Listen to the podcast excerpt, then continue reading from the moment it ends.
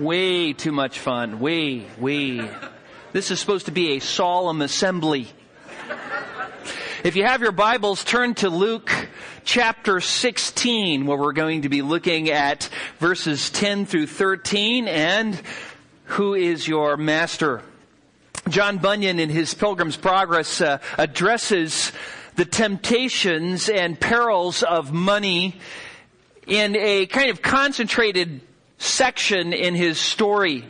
Christian faithful have just uh, gone into Vanity Fair, and the people, because they were, were unwilling to buy the goods at Vanity Fair, uh, arrested them. Faithful, his traveling companion, was martyred, killed, and Christian escaped with the help of a man who became hopeful watching the faith of Christian and faithful as they stood for the Lord in the midst of their trial.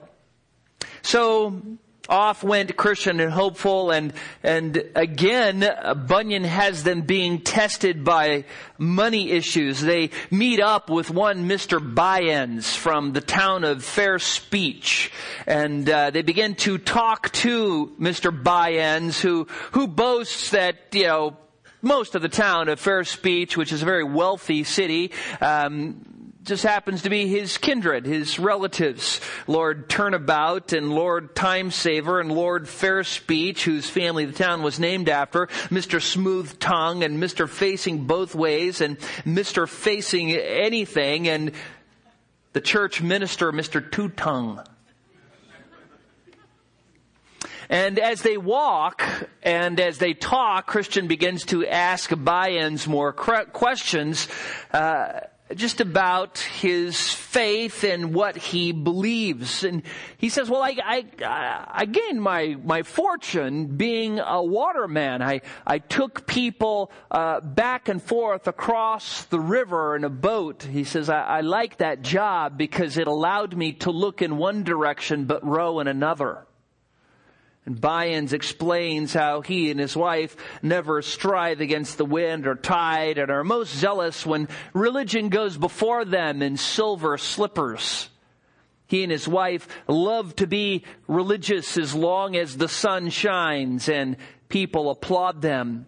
And Christian tries to explain to him that, that what he's describing is really not Christianity at all. It, it, has nothing to do with sacrificing for the Lord and giving up for the Lord. And this, of course, offends Mr. Byends, who becomes indignant. Realizing that Byends is really bad company, uh, Christian and Hopeful go on ahead and leave him behind. But not long after that, they look behind and notice that Byends has now met up with three other friends, uh, old friends of his, Mr. Hold the World, Mr. Money Love, and Mr. Save All. They begin to talk and, and uh, become uh, very friendly again. And upon reaching the plain of ease, uh, they come to a little hill called Lucre. It is here, uh, lucre, by the way, is an old English word for money, and it is here that uh, Christian hopeful are approached by a man named Demas, who tries to get them to leave the path to come and work in a silver mine. Well, he says that many people have become rich in a very short time, and if you leave the path, you may become rich too. Hopeful is interest, immediately tempted and, and willing to leave the path, but Christian says, no, no, no. I, I've heard of this place. Some people have fallen into this pit and other people who have gone down to dig have never returned again. I've heard that this place has slain many pilgrims and, and distracted them from going along the way. Then Christian remembered something and he said to Demas, I know you. Gehazi was your great grandfather, and Judas was your father. Christian hopeful then realized that he was a bad man, a devilish fellow, and so they again departed uh, from Demas. And after going along in the plain of ease for a while, they looked back and saw there Mr. Byends, and Mr. Moneylove and Save All and Hold the World approached Demas and they did turn aside and no one ever heard from them again. Upon reaching the end of the plain of ease, they find an old monument which looks like a woman transformed into a pillar of salt. they see that it has some writing, and after they clean it off and they look, they're able to interpret it, and all it says is, Remember Lot's wife. Well, in this short section and a few pages in Bunyan's book, he pretty much hits almost every single money issue and peril. He, he accumulates an incredible number of images and texts into his allegory. By ends, fair speech, time saver, smooth tongue, facing both ways, anything, and two tongues all resent professing Christians who are really lovers of money. Mr. Hold the World represents the one who is an enemy of God for those who make themselves friends with the world are enemies of God. Mr. Moneylove represents the one who is ensnared by the root of all sorts of evil, which many who by loving money have wandered away from the faith and impaled themselves with many pangs. Mr. Saveall is the hoarding, covetous person. Lucre is a reference to what Paul and Peter describe in the New American Standard as sordid gain. Three different instances, which the Old King James translates filthy lucre, the process of gaining wealth by unjust means. Demas, of course, was a disciple of the apostle Paul, and even though he traveled with Paul and was trained by Paul, having loved this present world, he departed and went apostate. Gehazi, of course, was Elisha's servant, who, after Elijah, by the power of God, healed Naaman the leopard, decided to go to Naaman and see if he could get money for the miracle that God had wrought. Of course, Gehazi was judged by God and became a leper himself. Judas, the ultimate betrayer and lover of money, betrayed Jesus, the Messiah and Lord of glory, for 30 pieces of silver. Lot's wife, longing, missing the riches and pleasures of that wicked city in which she lived, Sodom, when escaping, turned back and as a judgment of God was turned into a pillar of salt. Each of these is drawn from the scriptures. Each of these teaches an important lesson, and Bunyan even gets our text into his story. And we'll see how that is as we continue in Luke 16. We've noticed that as Jesus is approaching the end of his ministry, he's teaching on money more and more, which seems kind of odd. I don't know about you. You'd think, well, money is kind of a worldly thing. I mean, he does call it unrighteous mammon and it's not an eternal and no one can take anything with them. And so why spend so much time at the end of your life talking about money? I mean, why not talk about the love of God? Why not talk about evangelism? Why not talk about, you know, things that, you know, we might see as more eternal, the hope of heaven? Um, why talk about money so incessantly as Jesus, pretty much all of chapter 16 is about money, and almost all of chapter 18 and a good part of 19 are all addressing money issues. Well, if you were here a few weeks back, we had a great time unraveling what for many has been a troubling parable, the parable of the unjust steward. And uh, it's a troubling parable to many because in the parable, the unjust steward is commended. And a lot of people go, well, how could Jesus do that? How could, how could he commend somebody who was unjust? It just doesn't seem right. Well, it's really not a problem because he doesn't commend the unjust steward because he was unjust. He commends him because he is shrewd. How is he shrewd? Well, if you remember, he was squandering his master, master's possessions. His master then caught him. His master said, I'm firing you. Hand in the books. So he had this short little window of opportunity, and what he did is he saw that yes, he had sinned and blown it. He had saw that the consequences of his sin were, were going to come upon him, and he saw that if he didn't do something right away to pre- to uh, prepare for his future here in this life, he would be on the street begging. And so what he did is, is, is quickly in that small window of opportunity while the master was waiting for him to turn in books and get all the accounts in order so he could hand them over for the next steward, he called all of his master's debtors and said, okay, get your bill. You know, cut it in half, cut it by 30%, cut it, and he reduced all of their bills, therefore winning the favor of all the master's debtors. He then knew that they would be obliged to him, appreciate him, and when he was finally kicked out of his employment, he wouldn't have to beg because he could go to one after another living with them and they would be obliged to take care of him because he at least used the money of his master to earn friends for himself who would provide for his earthly future. Well, Jesus then goes from that parable and he says, well, just as the sons of darkness are very shrewd in relationship to their own kind and preparing for their earthly future, just as in the parable, the unrighteous steward used that which was the master's to secure his future, so Christians need to use that which is given to them by God to gain friends for themselves who will not meet them in this life, but in the eternal life to come. That is, evangelize the lost. And so that was the first part of Jesus' application. And this morning we come as he continues to give the application to the parable, the unjust steward. So, looking in your Bibles, if you look at Luke chapter 16, verse 10, follow along as I read down through verse 13. Jesus says, He who is faithful in a very little thing is faithful also in much. And he who is unrighteous in a very little thing is unrighteous also in much. Therefore, if you have not been faithful in the use of that uh, use of unrighteous wealth, who will entrust true riches to you? And if you have not been faithful in the use of that which is another, who will give you that which is your own? No servant can serve two masters, for either he will hate the one and love the other, or else he will be devoted to one and despise the other. You cannot serve God and wealth. Well, from this text, I want to point out three principles of stewardship that you need to apply to your life so that you don't end your life realizing you never invested in eternity. The first is principle number one, be faithful in your use of money. Look at verse 10 where Jesus says, He who is faithful in a very little thing is faithful also in much. I'll just stop there before we go into the text line by line. I want to just kind of give you a bigger picture and then we'll go back to verse 10. There are things here like when we look at it, it says a very little thing. Well, what's that? And then he says faithful, faithful also in much. What is much?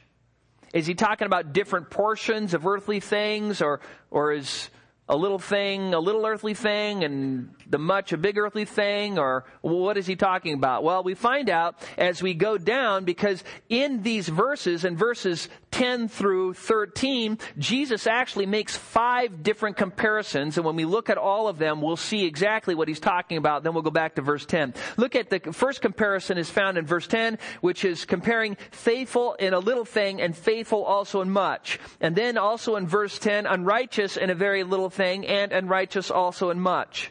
Then in verse 11, a con- kind of a conclusion to the first two comparisons, which itself is a comparison. If you have not been faithful in the use of unrighteous wealth, who will entrust the true riches to you? It is here that we see a little thing that Bunyan refers to. That little hill called lucre. Bunyan saw it and he put it into his story. The little thing here is whatever God has given you here in this life. Bill Gates' fortune. That little thing. In comparison to eternity, a little thing. So, a little thing is talking about this uh, unrighteous wealth, which we talked about all the things that God gives us.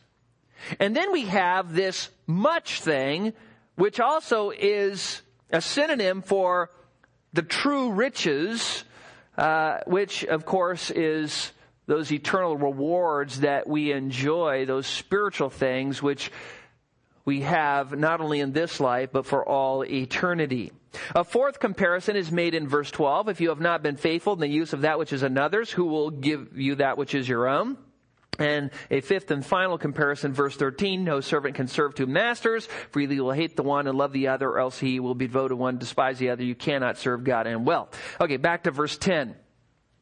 He who is faithful in a very little thing, that is their worldly treasures, skills, time, whatever they have that been given to them by God, is faithful also in much. And this was a common saying with Jesus. He used it in the Olivet Discourse in Matthew 25, verse 21, and we're going to see him use it again in Luke chapter 19, verse 17 in the parable of the minas. And notice Jesus doesn't say, he who is faithful in a very little thing will be faithful in much. No. And this is critical.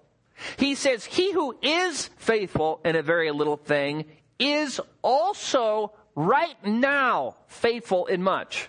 In other words, how you are faithful now in the use of your earthly treasures, possessions, skills, time, those things God has given you that are passing away with this world, however you're using that now is how you are using eternal spiritual things. See that person who is very careful with their use of money. They rarely eat out at fancy restaurants. They don't buy things on impulse. They're faithful to save and give and they're constantly thinking about how they can be rich towards God and bless other people with what God has given them. Some might call them cheap. I mean, after all, they don't wear name brand things and look at their car. It's kind of old and it seems like it's the task of their life to see how long they can make that old car run. Their faithfulness in many little things, though, adds up over time into a rather large thing, which can be invested for eternal purposes.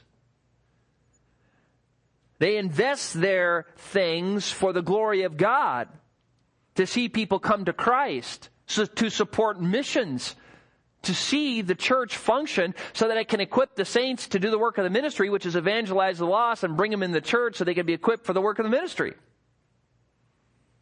They're not trying to accumulate as much of the world as they can. They're not trying to get as many gifts as they can. They're sacrificing what they could spend time sleeping in, praying, reading their Bible. Sometimes they give up time to serve other people, to evangelize the lost. They get out of their comfort zone because they want to tell people about Christ. Discipline and self control characterize their whole life. Look at the middle of verse 10 where Jesus gives the negative corollary. And he who is unrighteous in a very little thing is unrighteous also in much. The same thing. If you are unrighteous in your use of worldly treasures, you're unrighteous in your use of spiritual things. You see that young person over there whose car is not very well maintained. The tires are kind of flat and smokes a little bit and there's a hole in the muffler. You walk by, it looks like a dumping ground for fast food trash. Their car, though, is their greatest earthly possession. So, what does it tell you about their spiritual life? At home, they have very many CDs and video games and the best stereo equipment. They, they wear the coolest uh, sunglasses and the most chick watch. And those really expensive pre-worn out jeans. but you know something?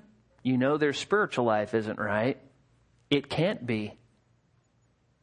You can't mismanage God's stuff and be right with the Lord. You know, we often kid ourselves and we're trying to compartmentalize into our life, kind of like, okay, hey, this part over here is my spiritual part, and this part's my part.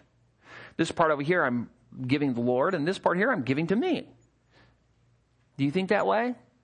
You try to rationalize that because you're doing good and two thirds of three quarters of your life, therefore you're doing good. I mean, serial killers do that, right? I mean, you know, 90% of their life is normal. So would we call a serial killer a good person? Because after all, 90% of their life is pretty decent. I mean, except for they're stalking around in the middle of the night killing people. I mean, are you healthy? You know, if your whole body is working fine, know, except your heart or liver or kidneys. No. Why? Because if one part is bad, it earns you the label of unhealthy. And so it is with the use of your money. God looks at your whole life and says, is it in submission to me or is it not? Are you walking with me Or are you not? And you can't say, well, I'm walking with you, I'm going to Bible study, I'm going to choir, I'm reading my Bible, but my money's my own. You're not walking with the Lord. All those other things are eclipsed by the dark side of your life that you haven't given in submission to Christ. God sees your whole life. I mean, think about Saul, old King Saul. He was supposed to destroy everything. But what did he do? He kept the king and the best animals, and when confronted, he said, Oh, yeah, well, I, you know, saved the best animals to, to offer sacrifices to the Lord. That's right. That's why I did that. And of course, God says, You have sinned against the word of the Lord, therefore I reject you as king. Jesus tells us here that if you are faithful in the use of earthly riches, you are faithful in spiritual things, if you are unfaithful in your use of earthly things, you are unfaithful in your spiritual things. The two go together. We cannot compartmentalize our material side of our life from our spiritual. They go together. And if one's broken, the whole's broken.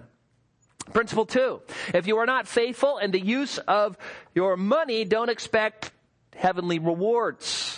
Look at verse 11. Therefore, if you have not been faithful in the use of unrighteous wealth, and again, unrighteous wealth is a synonym for the little thing, a synonym for everything God gives us in your life, which could be money or possessions or skills or time or whatever whatever you have that you could use for God. We know that uh, uh, the scriptures teach us several things. We know for certain that uh, all we have comes from God. That's clear. We know that God gives us all things freely to enjoy. He wants us to enjoy things. We know that God is not against us having fun or eating out or even buying a new car. Um, we know that we are to be thankful for all that God has given us. We know that we are not to love money or the things of the world. We know that we are to be wise stewards. We are to give faithfully, sacrificially, regularly, not under compulsion, but with a cheerful heart, not to be seen by men. The Bible is clear about all these things. We have these principles. So when Jesus says, therefore, if you have not been faithful in the use of unrighteous wealth, what is he talking about? Well, it's not doing these things. It's not living like a Christian when it comes to your finances.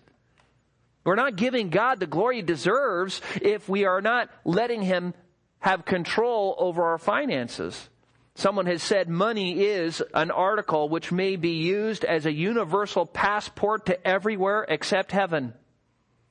And as a universal provider for everything but happiness. It's pretty amazing how people just long for money, just lust for money, and just can't wait to get more money, more money, more money. And then when the, you look at the richest people in the world, what are they like? They're miserable. You want to be like that? You want to be miserable? Well, I don't know. I'd like to try. Maybe I could be an exception. It's like the guy who takes drugs and says, Well, I won't get addicted. I'm in the exception. Another person said, Money is a wonderful servant a terrible master, and an abominable God. You know, and it doesn't matter how old you are or how young, or even if you're if you're young, you know, you're in grade school or junior high and high school, you may be thinking to yourself, well, you know, this must be like one of those adult sermons. Because, you know, I don't even have a job. I don't even have a checkbook. You know, so I mean, how, how could this relate to me? It relates to you. You ever spend money? Well, yeah, I spend money, but you know, I get a little allowance. Sometimes I get money for my birthday. Sometimes I, you know, I, my parents allow me to pilfer from their wallet. Listen, God wants you to be putting Him first, even if you're young, even if you're old, even if you're rich, even if you're poor. You say, well, I, I, I mean, you know, if you total it all up, it's not very much. It's okay. I mean, the, the widow with the two mites gave more than all the others combined. Why? Because God isn't looking for volume. He's looking for faithfulness, faithfulness to be rich towards Him. And so parents teach your children that. You might be able to only give a very small thing, but it may be very large if it's given sacrificially, if it's given unto the Lord with the right heart. Look at verse, the end of verse 11. If you are not using your possessions and money, the glory of God, Jesus says, who will entrust true riches to you or the true riches to you? Really, the text says the true uh, implied riches. The applied answer is no one. True riches are heavenly riches. True are those rewards that you receive in heaven. Now, you might be wondering to yourself, well, you know, I mean, what are they?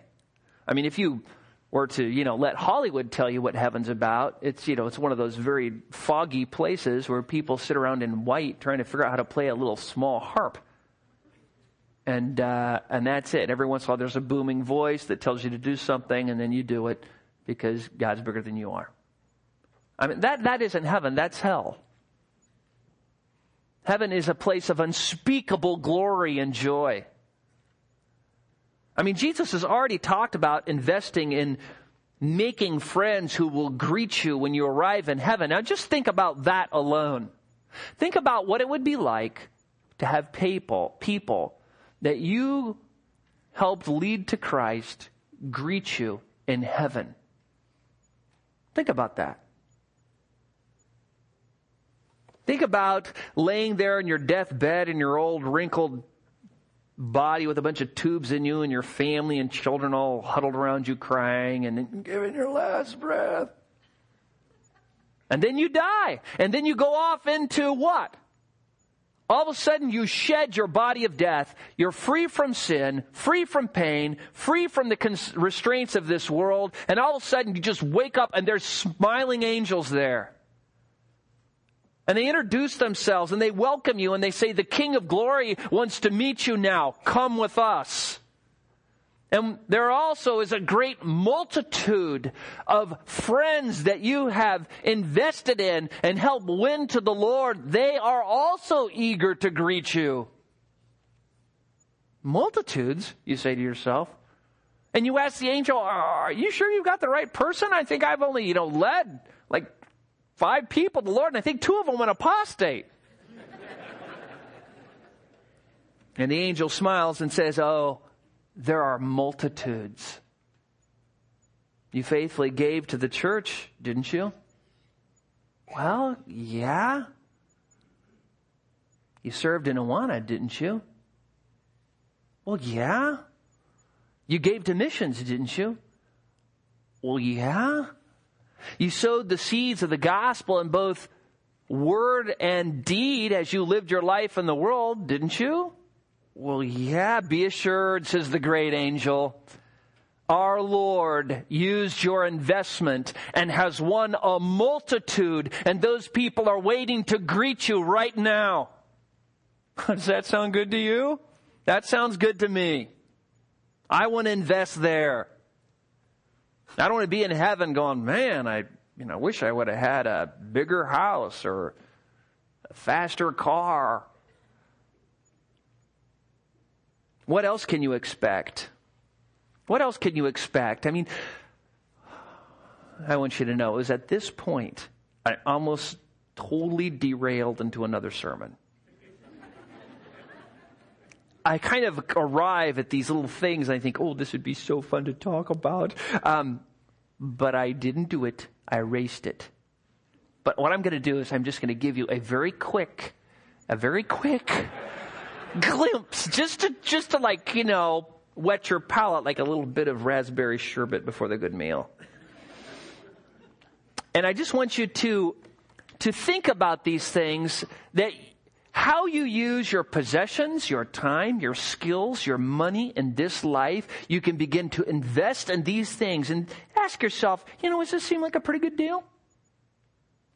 You remember in Revelation chapter 2 and 3, Jesus gives letters to each of the seven churches of Asia Minor, and when he does that, do you remember how he gives a promise to each of those churches? I'm just going to rifle through them and just, just listen and think, I could invest in that now. To the church of Ephesus, he says in Revelation 2 7, To him who overcomes, I will grant to eat of the tree of life, which is in the paradise of God. This is the same tree of life which the, the cherubim with flaming swords guarded so that no man could approach the tree in the Garden of Eden. Full access. Then he says to the church of Smyrna in Revelation 2:11, "He who overcomes will not be hurt by the second death, which is a synonym for the lake of fire. No judgment, no hell. You will escape. Jesus will have taken care of all of your sins. There will never be any fear of any condemnation for those who are in Christ Jesus."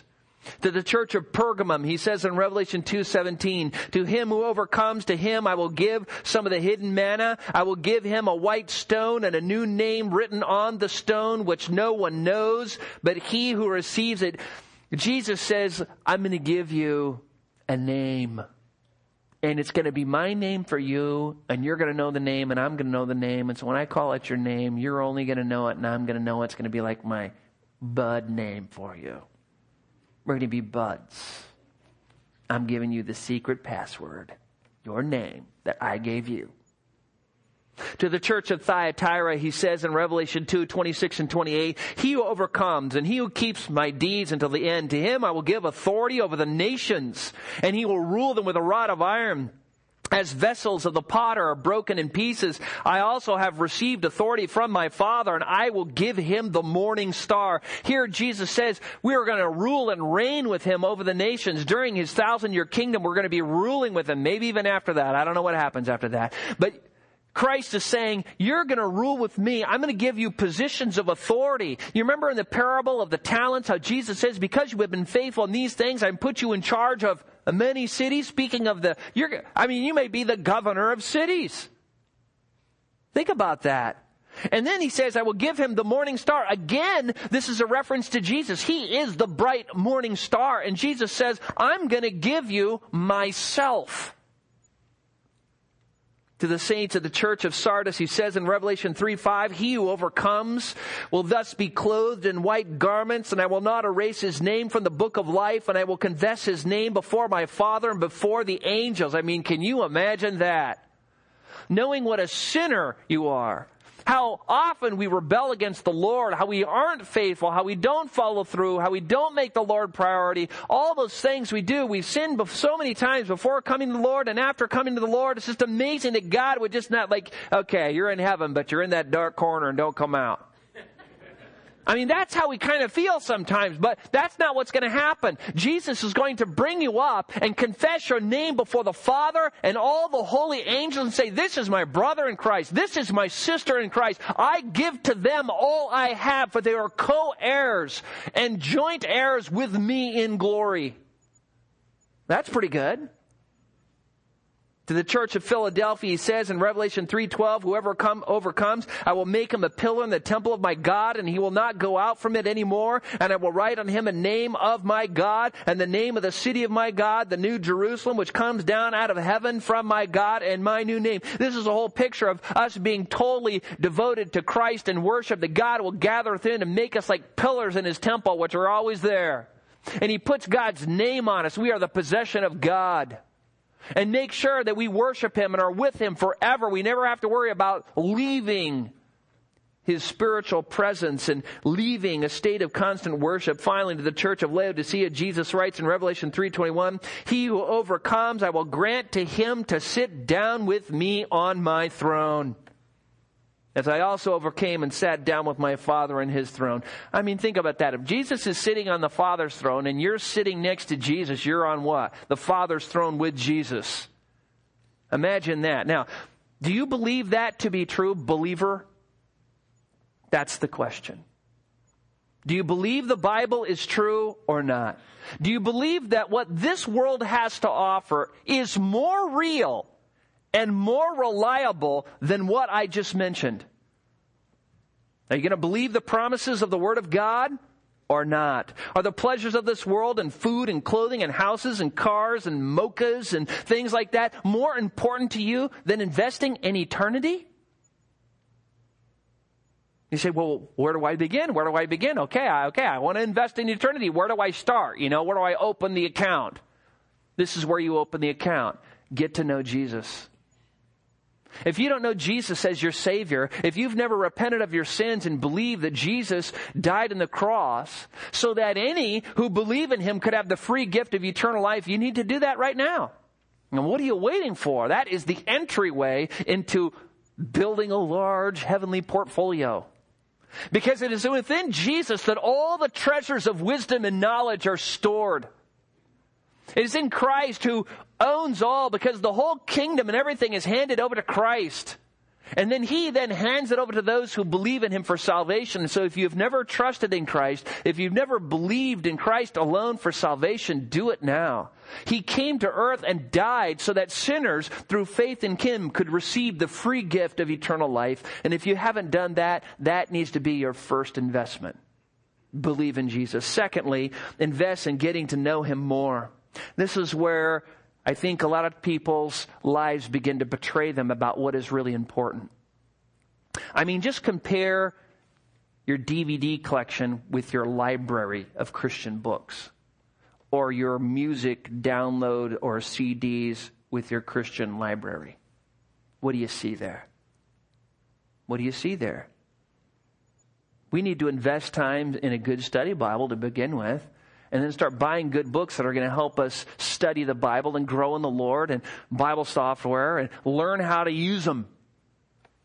Of course, this would require some sacrifice because you may have to go to bed earlier instead of watching TV so you can get up early and spend time with the Lord. You may have to not do something fun on Saturday so you can study. You may have to sacrifice a little bit, but do it a little at a time. Invest in getting to know Jesus. You know, two mocha lattes would get you a good book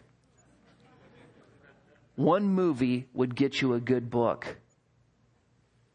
You know, for the price of a flat panel TV, you could get a pretty decent library. For the price of a new car, you could get a library bigger than mine. And I've got a pretty big one. And a desk and a computer. And even hire a secretary for a while. Jesus said in his high priestly prayer in John 17:3, "This is eternal life that they may know you, the only true God, and Jesus Christ, whom you have sent." Think about that. What is eternal life? Knowing Jesus. So we need to invest in this life in knowing Jesus. That is a spiritual investment. Don't just wait until you get to heaven and say, Who are you? I'm the guy who died for you. Oh. So what was your name again? So you don't want to be that. You want to know Jesus. He is the Savior, the Lord, the Judge, the Redeemer, and God. That's why Jesus said in Matthew 6.33, right after he talked about how the Gentiles, they eagerly seek food, drink, and clothing. He says, seek first the kingdom and His righteousness, and all those things will be added to you. You invest in eternity now, you will reap eternal dividends. I mean, think about the disciples, how they left their homes and left their livelihoods and left their boats and nets on the shore. I mean, imagine just walking away. I mean, think of all the things you have now. You go outside here this morning and, you know, there's Jesus and says, come follow me. And you go, well, what about my car? No, come follow me. What about my house? Uh, what about my job? What about, what about this? I've got, you know, bills to pay and I, you know, I've got things. I've got, come with me. Imagine just walking away from all of it to follow Jesus. In Luke 18 verses 28 through 30, Peter speaking for all of the disciples says, Behold, we have left our homes and followed you. And Jesus said to them, Truly I say to you, there is no one who has left house or wife or brothers or parents or children for the sake of the kingdom of God who will not receive many times as much at this time and in the age to come, eternal life. You sacrifice for God in this life, He's going to bless you some way in this life at this time and also for an eternity as you receive the gift of eternal life. I mean, just look at your checkbook. Look at your checkbook, look at your bank statement, look at your taxes. Are you investing in eternity or not? Are you using your house to practice hospitality? Are you using your stuff to be a blessing to others? Or is it all about you building your own little empire and your own account and trying to get your first million or tenth million or whatever so you can leave more behind when you die? Look at verse 12. And if you have not been faithful in the use of that which is another's, just stop there. This, this I think is the one mental thing you've got to get fixed into your mind. The little phrase, that which is another's. Who is the other? God. He owns it all. God is the one who has given you everything and you are the steward, the manager, the caretaker of God's stuff. Do you remember when David was fleeing from Saul and you know, at this time Saul was king and Saul was persecuting. Remember what happened? How he was running around and, and, you know, he's got his band of kind of expert SWAT team, you know, desert Navy SEAL warriors with him. And he goes up to Nabal, whose name is fool in Hebrew. And he goes up to Nabal and says, Hey, listen, you know, um, and, and he asked nightly, I mean, he could just went in there and taken it, but he went to Nabal and said, Listen, I'm, um, you know, we're kind of on the run here. I wouldn't mind, you know, a little bit of food for my men. Now, David was the anointed of God at this point. And do you remember what Nabal said to David's request? 1 Samuel 25, 11. Just listen to this. Nabal says, Shall I then take my bread and my water and my meat that I have slaughtered for my shears and give it to men whose origin I do not know? Just think about that. What's his problem? He doesn't realize he's just a what? A steward, a manager. He thinks it's all his. And this is the problem with America. We think that whatever is in our possession is ours. Is, is ours. This is mine. You know, we've got, I mean, my problem. In verse 38, it says, 10 days later, the Lord struck Nabal so that he died. And surely this is exactly what Jesus must have been meditating on when he crafted the parable of the rich fool, or in Hebrew would be the rich Nabal.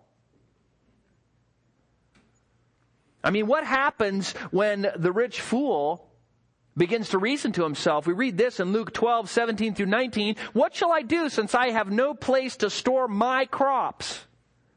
Then he said, This is what I will do. I will tear down my barns and build larger ones, and there I will store all my grain and my goods. And I will say to my soul, Soul, you have many goods laid up for many years to come. Take ease, eat, drink, and be merry. I mean, what was his problem? He thought it was all his. He didn't remember that he was just a manager of God's stuff. And just like Nabal, what happened in Luke chapter 20, 20 and 21, or 12 verses 20 and 21? But God said to him, you fool, you Nabal, this very night your soul is required of you, and now who will own what you have prepared? So it is with a man who stores up treasure for himself and is not rich towards God. Notice God even owns our life. That, li- that, that night, his life was required from him. I mean, think about it. Everything you have, you've got to get this fixed your mind. Everything you have is given to you. And so, how are you going to take care of it? God Almighty gave you everything you have. So, how are you dealing with this stuff? When I was in Idaho, I had this friend who was a very successful, generous businessman, and he liked to garden.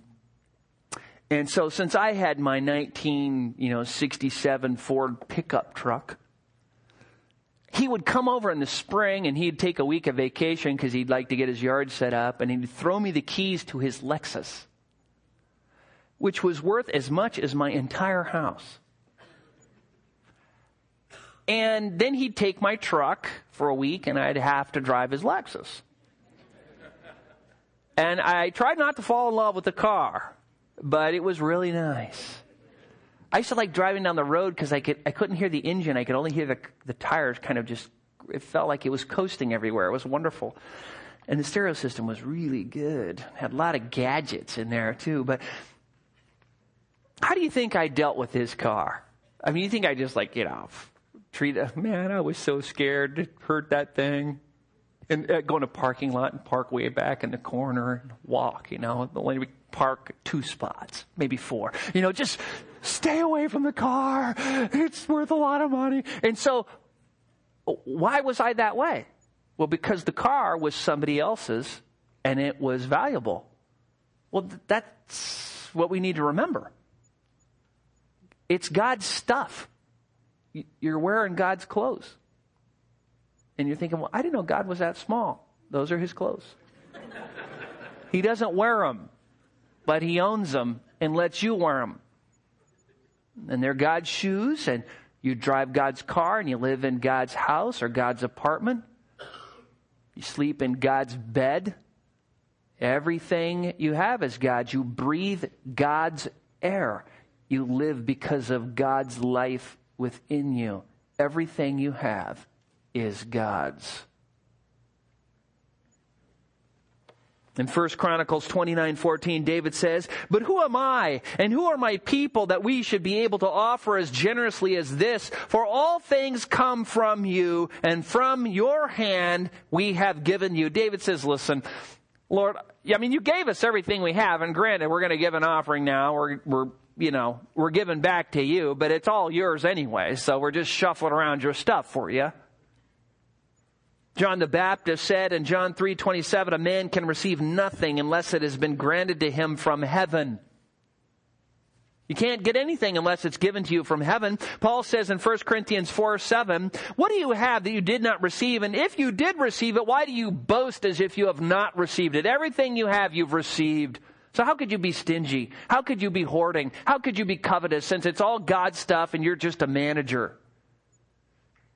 James tells us in James 1:17 every good thing and every perfect gift is from above coming down from the father of lights with whom there's no variation or shifting shadow everything is God's and so as we're dealing with God's stuff what does God want us to do he wants us to have an eternal perspective with his stuff that he's given us like what Paul says in 2 Corinthians 4:18, while we look not at the things which are seen, but the things which are not seen, but the things which are seen are temporal, but the things which are not seen are eternal. That's why the scriptures tell us to keep our eyes fixed on the things above, to see Jesus on the throne, to see the angels, to see the saints, to see eternity, to look ahead. That makes us go, you know what? I'm using this for that.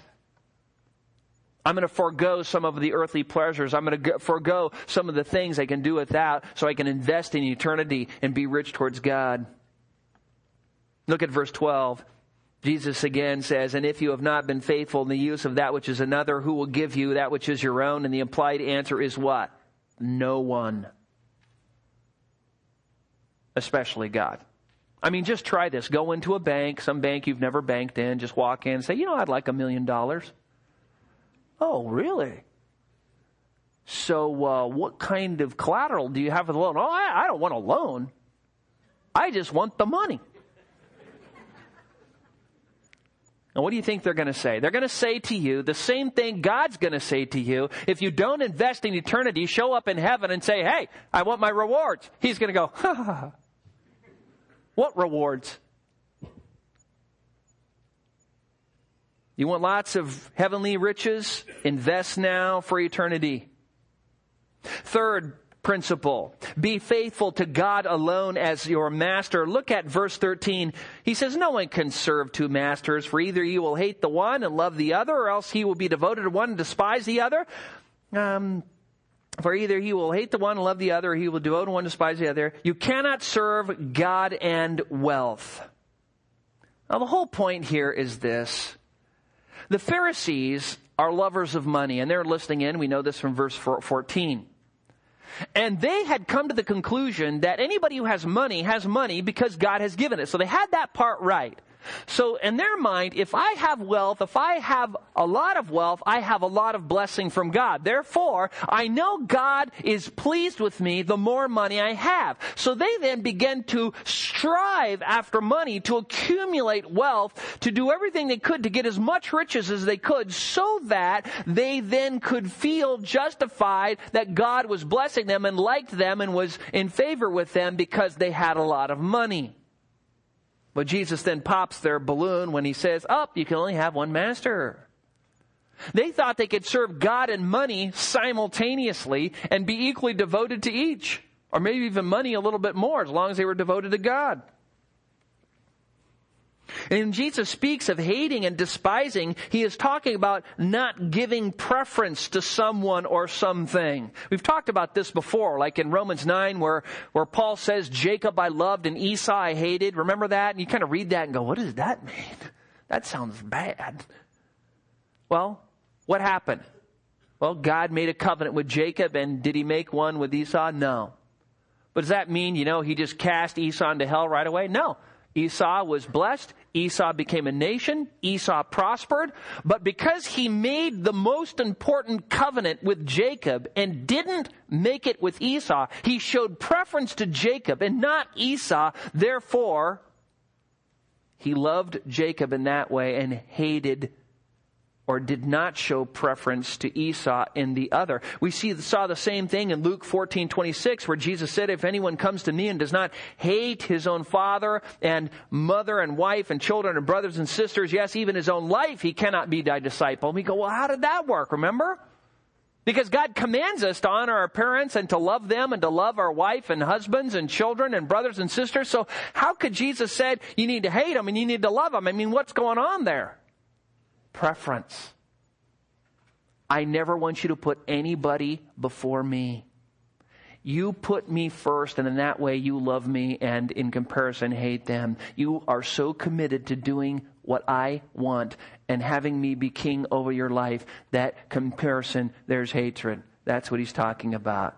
He's not saying don't love any other person but me. So this is what happened when he talks about despising and hating. He's talking about you, you, you can only have one master. Only one person can dominate your life. And who's it going to be? Is it going to be your money, you, things, or me? That's it. You can only have one. Which one is going to have preference in your life? Now I know some of you have an intellectual understanding of what I'm saying. I know you're all saying, man, this is convicting, and I hear you loud and clear. But some of you don't have a heart that wants to act upon it. You just can't break away.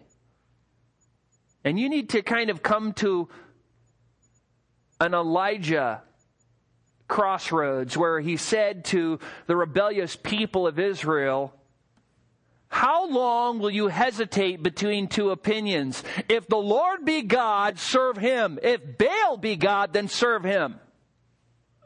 And some of you just need to get to that place and say, who's going to be my Lord? Who's going to be my God? Who am I going to serve with my stuff? That's not even my stuff. It's God's. J.C. Ryle, speaking of our text, says, quote, the truth the Lord propounds here seems at first sight to be obvious that there is nothing to discuss. And yet thousands of people are constantly trying to do the things which Christ says are impossible. They try to make friends of the world and be friends of God at the same time. Their consciences are enlightened to the extent that they want to have some religion, but their affections are chained down to earthly things so that they never show that they are truly Christians. This results in their living in a state of unhappiness. They have too much religion to be happy with this world, and they have too much of the world in their hearts to be happy with their religion. In short, they waste their time trying to do what cannot be done. They are striving to serve God and money. Now, I'm sure some of you are very faithful and are doing what's right and are rich towards God, and God bless you, and may He continue to bless you more as you seek to honor Him. But the rest of you, money makes a terrible master and it makes an abominable God.